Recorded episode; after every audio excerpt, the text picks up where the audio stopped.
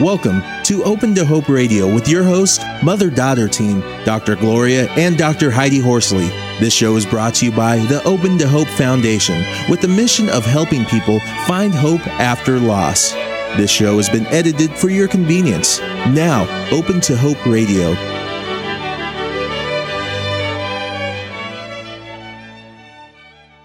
an adopted child loses her sibling, and in 1995, Kristy Mueller's brother, Keith Konopasek, I hope I said it right, a police officer. How do how do I say it, Kristy? Keith Konopasek. Keith Konopasek, a police officer go. in Oakland, California, was murdered in the line of duty. A short time later, Kristy, along with the parents who adopted her, joined the South Bay Los Angeles chapter of the Compassionate Friends.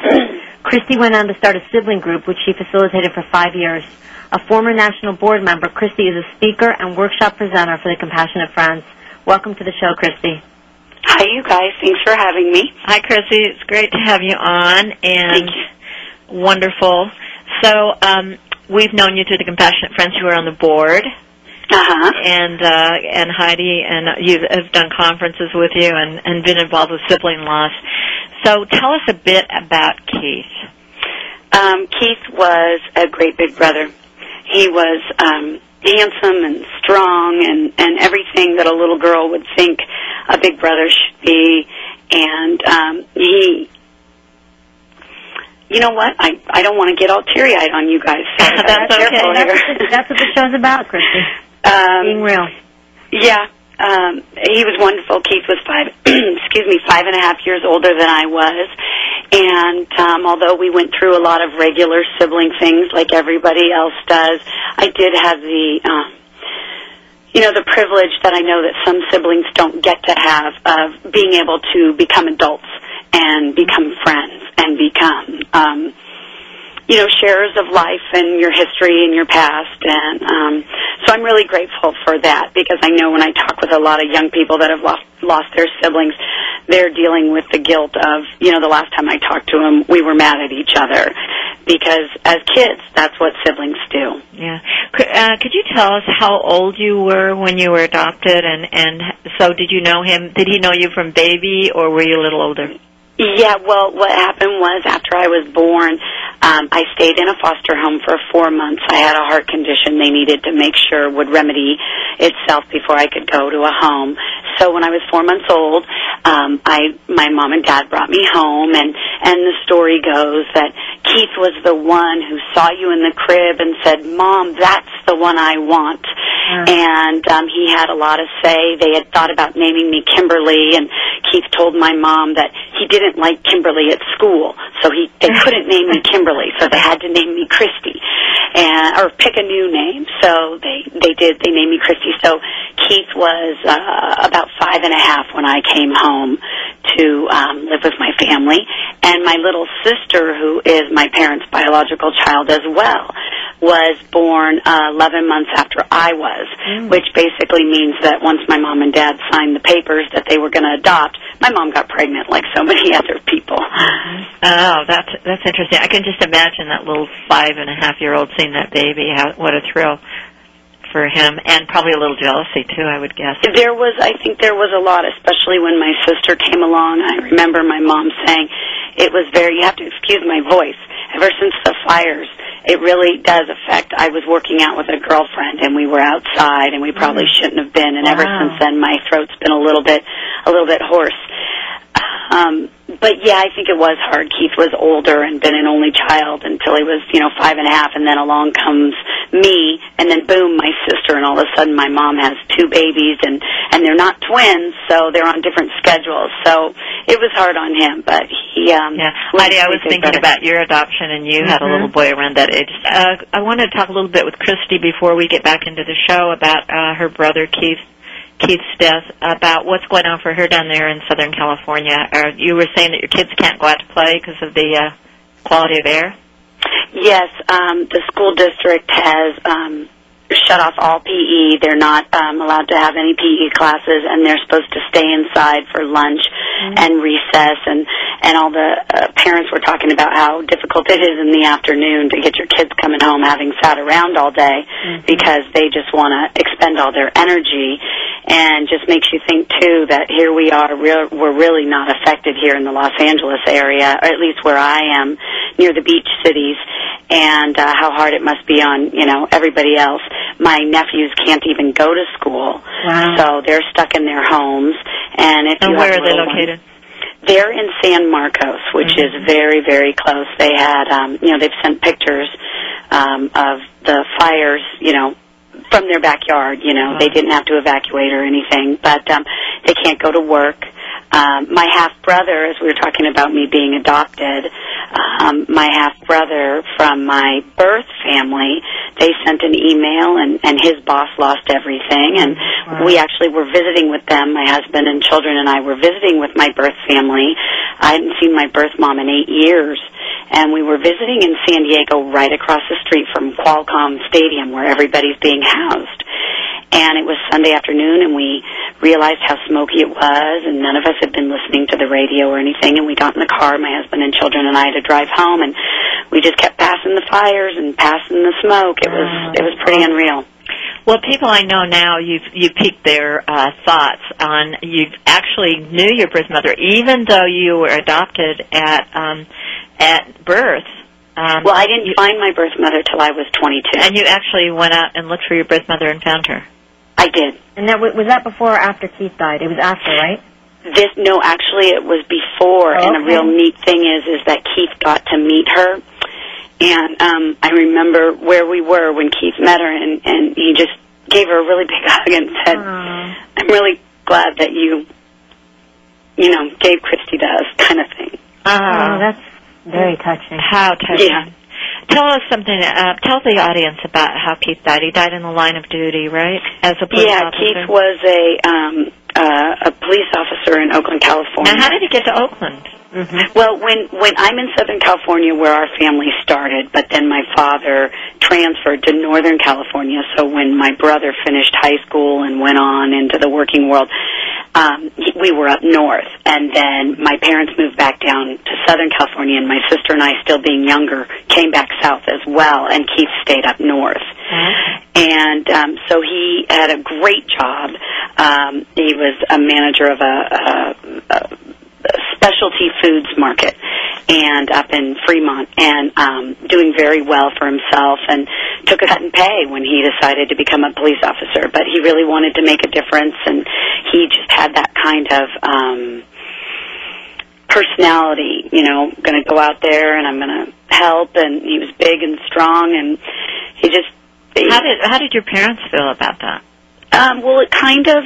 Um, it, I think it's scary for any parent, but you're also so proud of a good choice they want to make. And um, And then how old were you? Did you think, wow, my brother's going to be a police officer? And, Um, yeah, well, I was what, like twenty four, twenty five. uh-huh. So you're a little older, and you saw it as a life choice.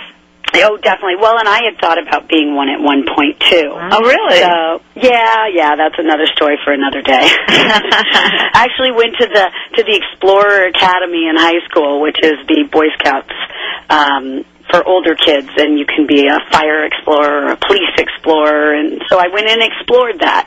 But um, yeah, I was very proud of Keith, and um, we had an uncle who was a sheriff in Colorado, and so it didn't seem. And Keith had already been in the army for a number of years as a reservist, and so it, it kind of flowed with who he was and the kind of person he was. So we were uh, proud of him and excited for him, and he um, went through. Uh, the you know the training and he was the only recruit in his class that didn't have to take a test more than once. And so we knew that this was uh, where he really wanted to be considering he didn't always do so well in high school.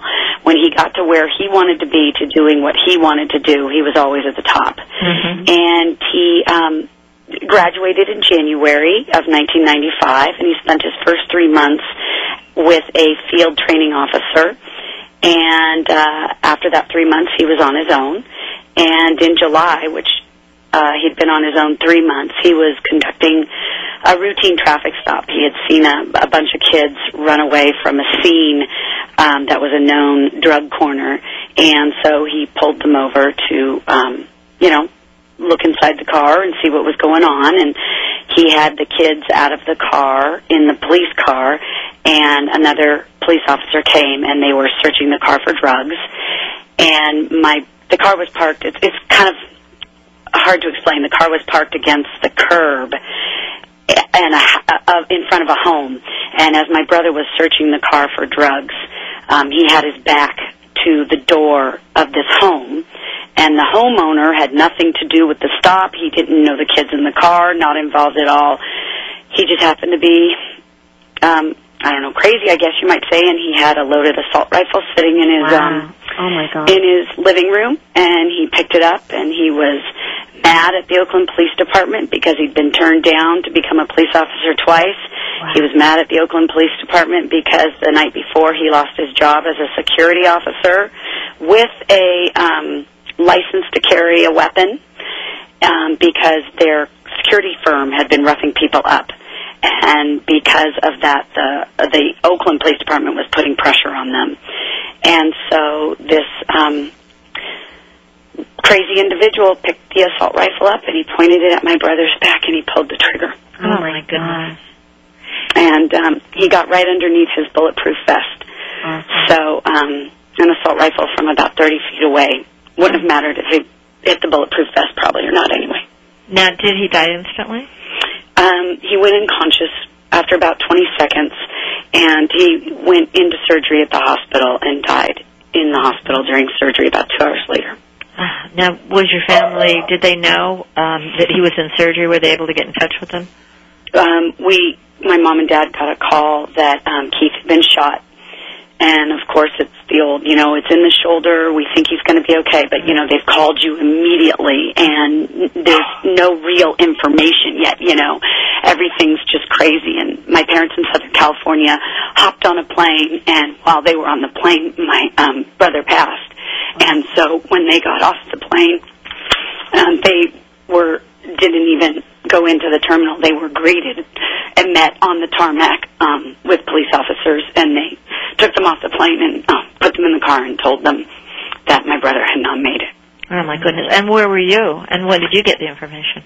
Um, I got a phone call when my parents had visitors uh, staying with them, friends staying with them, and they called my home. And I had just gotten home from church with my husband, and um, I was a newlywed, so it put a lot of pressure on a new marriage.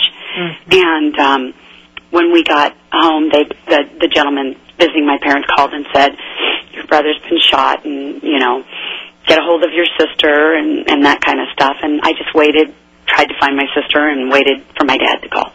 Wow. And how long was that after? Did they actually see your brother at the hospital, or did they get back? No.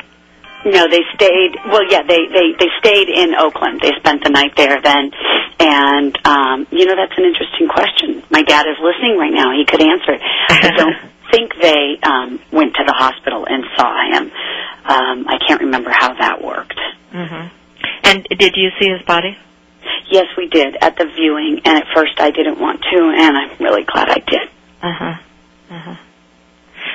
Wow. Uh, that's, now he wasn't married, right? Or he was? Um, um, the day that Keith was shot was a Saturday, and um, he was shot at 6:30, and his wedding invitation arrived in my mailbox at 2:30 that afternoon. Uh, So um, most people who were getting a wedding invitation got theirs within a day before, the day of, or a day after he so was he was shot. going to get married. To get married. He was engaged to be married, yes. Wow. The wedding dress was there. All the deposits had been placed on the facilities, and um, and his fiance is uh, another big loss. When we lost Keith, as much as we tried to stay close, you know, we wanted her to go on with her life and get married and have a family, and she just actually had a baby um, a week and a half ago. So I'm very very happy for her, but. I just I realized too I suffered that great loss because I was very close with her and could hardly wait to have her as a sister-in-law. right. Absolutely. And, and as a as a sibling, that I, I my only brother, as you know, Kristy died, and I had two surviving sisters, and I I felt like the wrong child died. when Kristy um, went out to find her birth mother at you were about 21, right? 21, 22, Uh, 22. 22.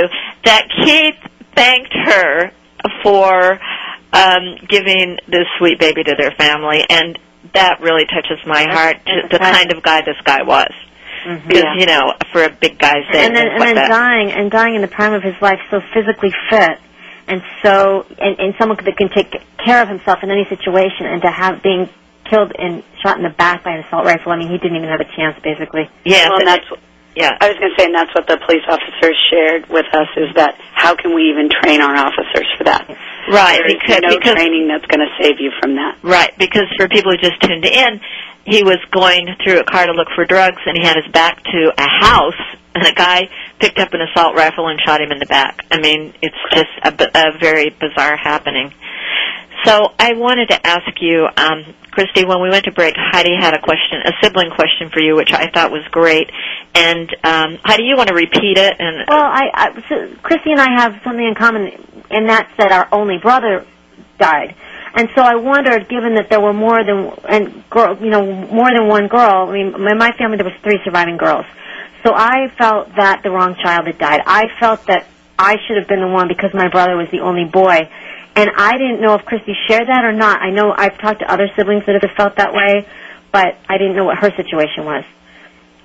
Yeah, I agree with you there too, Heidi. I have talked with a number of siblings over the years, and there's been some commonality about wondering if if it was the right child or it would have been better. And and in the beginning, um, you're so lost, and everything is so raw. And and uh, some of my immediate first thoughts were, you know, Keith and Carrie um, are my parents' biological blood children, and so it definitely would have been better if I had died because you know I was their adopted child, and and and you would never even know in my family that I was adopted. I look like my family. I'm a little different than them, but you know they're all even killed, and I'm this up and down person. But it, we were family, and and you wouldn't have known. Nobody knew. My aunt Betty said she always waited to see if my mom and dad treated me differently, just because she wanted. She didn't know anybody who had adopted a child, or and uh, she said, "Your mom and dad never, from the day they brought you home, they never treated you differently." My mom would say, "I, I don't. I forget that you didn't come from my tummy." So I was definitely, you know, I, I don't know that all adopted children are brought up in that type, so you type of knew environment. that. How did you cope, just for our audience who are in your situation, and maybe their sibling has just died and they're adopted? How did you cope with that? What did you do? What did you, You tell yourself? I how actually, did you do? I did. Uh, you know, I being older, I think it was easier. I feel for young kids, you know, who might not have gotten the maturity behind them to deal with these kinds of things. But I verbalized it. I was going to ask you, did you ever go to to- your parents and say, you know, I feel like I did. I was I adopted did. and maybe it should have been me, or uh, was that no? Yeah. Was that No, you, you I were able to do that. that. Good for you to be able to be that open. Well, and also too, like you said, Heidi, there's me and my sister, and then I thought, well, not only am I adopted, but I'm a girl. Right. So if it was me, they'd still have their biological son. They'd Right. still have a boy, and you know we Still have namesake. I yeah, would- there's there's not a whole lot of Konopaseks in the world, and and uh, my sister and I aren't carrying on the name as we're both married, and um, yeah, you go through that. I, I I feel grateful and blessed that you know a month or two later, that kind of feeling and those kinds of um, thoughts subsided. and probably your parents' reassurance about Oh, that they love you. Definitely. How, And, how did you cope with that, Heidi? Um, I think for me, how I coped with it was in talking with other other siblings, like Kristy said, and finding out that what I was going through was normal. Because I, although I went to you and Dad, and you guys were supportive, it, you were also saying we love you so much. Why would you think that? Which made me feel like, well, maybe what I'm thinking is bizarre and abnormal. Right. But when I talked to other brothers and sisters, I found out that actually my experience was normal, and that made me feel better. It was it wasn't like I was insane or going crazy or had some bizarre thoughts. I was normal. And I want to say one more thing about adoption because this is such a near and dear thing for me because I, you know, a year a year and a half ago I adopted a little girl and I have a biological son and she's my second born and when I went to China and put her in my arms, I knew that was the daughter I was always meant to have as soon as I held her and I love her as much as my biological son and I didn't know Right. how I would feel. I didn't know Right. it, but I absolutely love her as much and in different ways as my son. So it's it's adoption's a wonderful, wonderful thing. It is, and I am so grateful for to my birth mom who was willing. I think it takes a, a um, somebody that loves Mhm. unconditionally to give their child up because they know that they can't provide what a child needs, and so I agree with you. know she she loved me and gave me life, and then gave me the next best thing by giving me parents that could love me and you know teach me to live that life. And how and and talking about grief, did you have to grieve ever in your uh, childhood for your biological mother, or that they hadn't kept you, or that that couldn't have happened? I think it wasn't a grief that happens and then it's done. I think growing up adopted, um, and then for everyone it is different. Um, uh, for me, it was this ongoing thing. Um, it was always a part of me. Um, like I said, my family, they're just really even keeled people, and I'm a real up and down, emotional highs and lows. And so although I knew that I was part of my family, I always felt this just little bit of difference. And it was, for me, it was a nice puzzle piece put in place when I met my birth family because they have some similarities in their personality that I do. They're up and down and all over the place, so all of a sudden I felt, okay, genetically I'm, I was wired this way, I'm not crazy or whatever, and they're all left-handed. Well, I was the only left-handed person in my family. funny. So it's just all these little things that, um, that I, I really liked having put in place. And yeah, I think as I grew up, it was always a part of my life. It was always just that. I, I can't find the right words for it. It's a, it's it's grief because you wonder why. How, you're a kid, you don't know why somebody gives you up. But I knew that I also had an amazing life. You know, so I, I I'm blessed. I really was. I got amazing amazing parents that adopted me and And amazing I just- siblings. It sounds like. It sounds like you're fairly close to your sister as well. Oh, very, very close to my sister. And of course, like you guys know, once Keith was gone and Scott was gone, we grabbed on even tighter. So, so that you would say that you have a different relationship because of Keith's death with your sister. Definitely. Uh, with my father, with my sister. Um, my dad learned to do a lot of I loving I love you and a lot of hugging after Keith died, which was something that was a little foreign to him as an engineer. And um, he wasn't real good at expressing his feelings. And um, I've really seen a change in him. He's gotten really involved in Compassionate Friends and um, learned to um, really open up, talk about his feelings, um, share some of those things. Uh, yeah, it does. If if, and if what it- about your mother? um, I don't know where we would be if it wasn't for TCF, um, Mhm. the Compassionate Friends. My mom um, said she'd never go to one of those meetings, and my dad and I basically dragged her. and um, a couple more times we dragged her, and she was the treasurer for seven years. Wow. Um, they were very involved in TCF and, and just having friends that understood and people she could talk about it with. Um, And you Really have a sibling group, right? Or you've been involved with siblings? Yes, I started a sibling group um, within the first year of Keith dying. I met all the amazing parents in the um, chapter that I was attending, and they all had these children, and they all would ask questions of me so that I could give them some insight to help their surviving children. And I realized there was such a need for their surviving children, and I started to meet with them and, and tried to get them all involved and none of them wanted to go at first. Nobody wanted to you know do a grief thing. And when we finally started getting some of us together it was amazing how it took off. And i'm still very close with um, a number of the people that we all started the sibling group with together.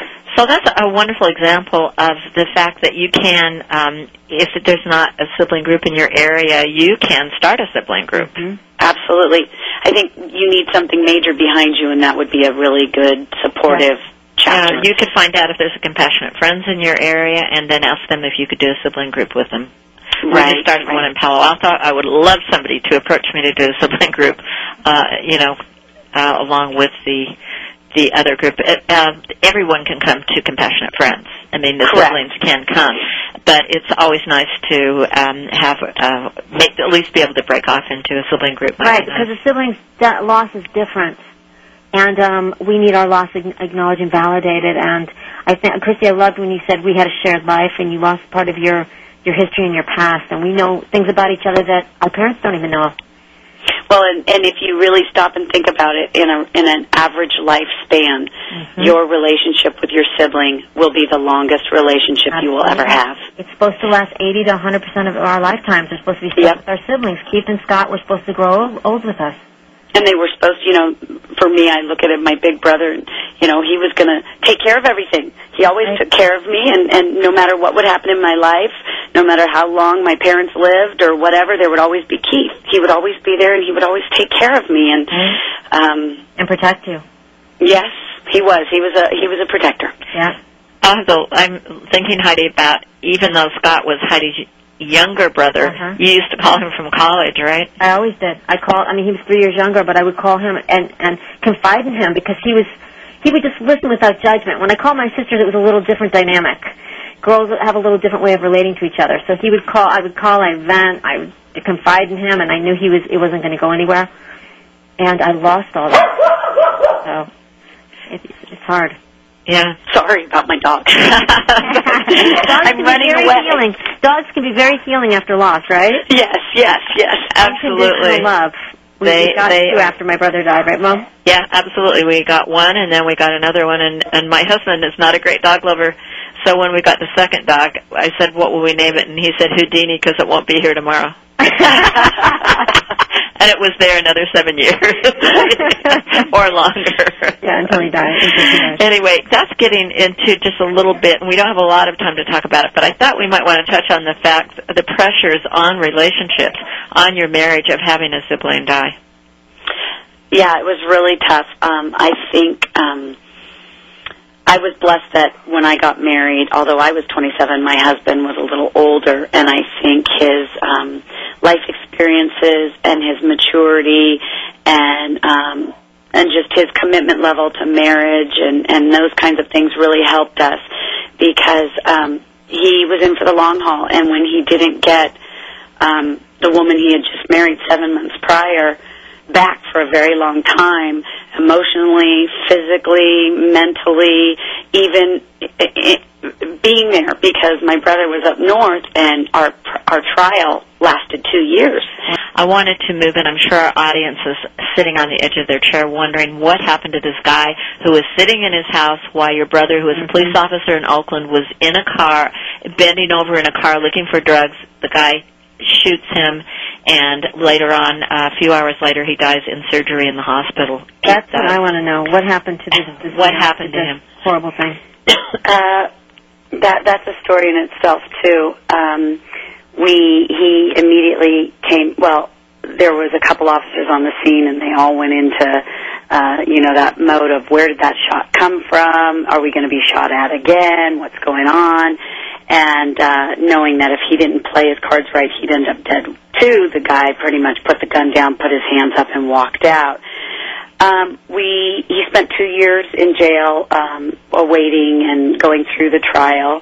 And um, coincidentally enough, on July 3rd, the day before Independence Day, and um, five days short of exactly two years, he was freed. Even though he admitted picking up the assault rifle, pointing it at Keith's back, and shooting the trigger, I'm pulling the trigger.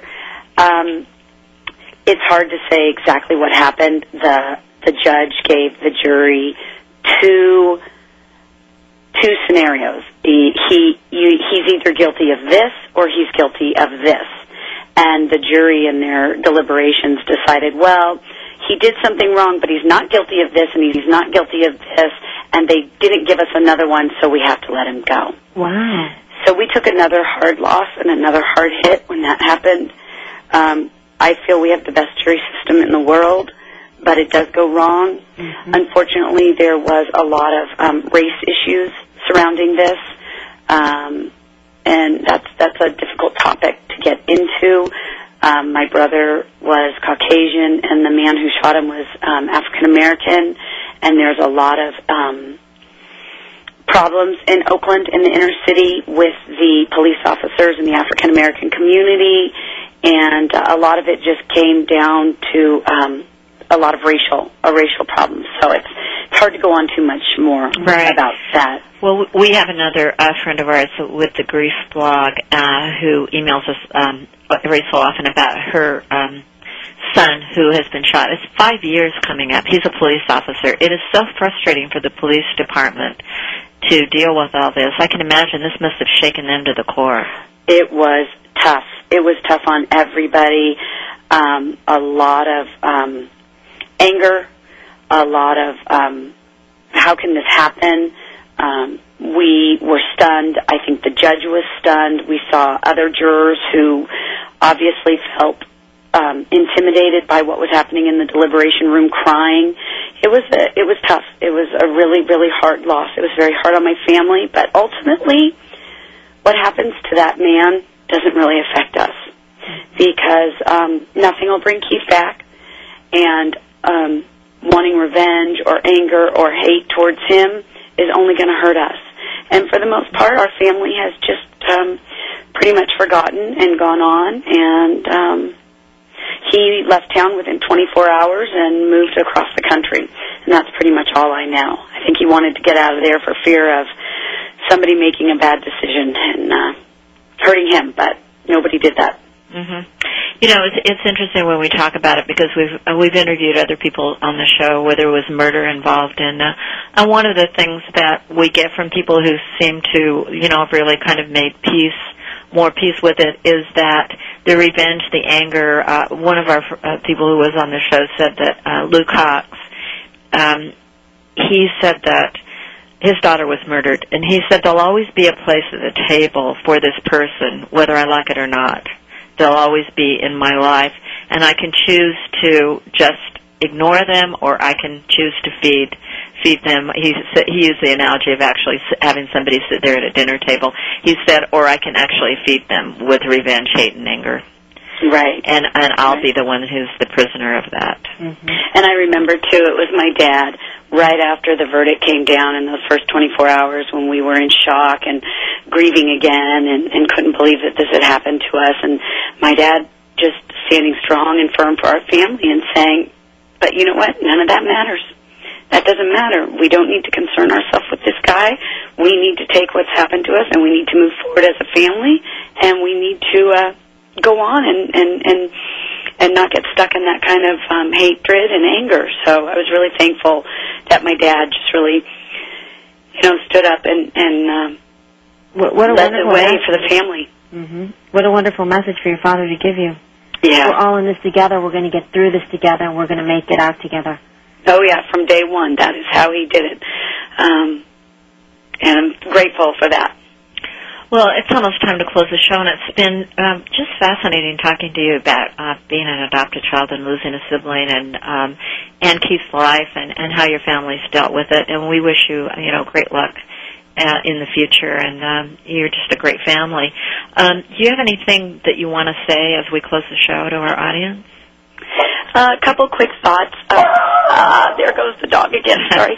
a couple quick thoughts. One would be, um, you know, as your family suffers the loss of a child, to um, give each other grace. Um, that you're all going to grieve differently. My sister and I are very close in age, and growing up, we haven't always been, you know, that close. You know, we're teenagers and all that. And Carrie and I grieved extremely differently when Keith died. And um, through Compassionate Friends, I learned that my trying to get her to grieve the way I was and the way my parents were by going to meetings. I I wanted to blame her. You know, you're not grieving the way we are. You're holding it in. It's not going to be good for you. You need to do it my way. And we stopped talking for a while and it was through compassionate friends that I learned that everybody grieves differently and you know, needed to understand her. Um so I learned a lot through um, Compassionate Friends. I also recommend, if it's Compassionate Friends or not Compassionate Friends, finding other people that have lost a sibling or lost a child that really can relate to what you're saying. You know, a lot of people can't relate to the fact that you think it would be better if you died versus somebody else, unless they've lost their sibling. Would you think like that? And then ultimately, too, I think um, when I started to get better and I turned around and helped other people who were where I was, that has given me the greatest satisfaction. And it's made Keith's life. Um, it's given a lot of honor and purpose to his life if I can go out and help somebody in his name. Oh, great. Well, you've certainly done it today, Kristy, and thank you, Kristy Mueller, for being on our show today. It's time to close our show.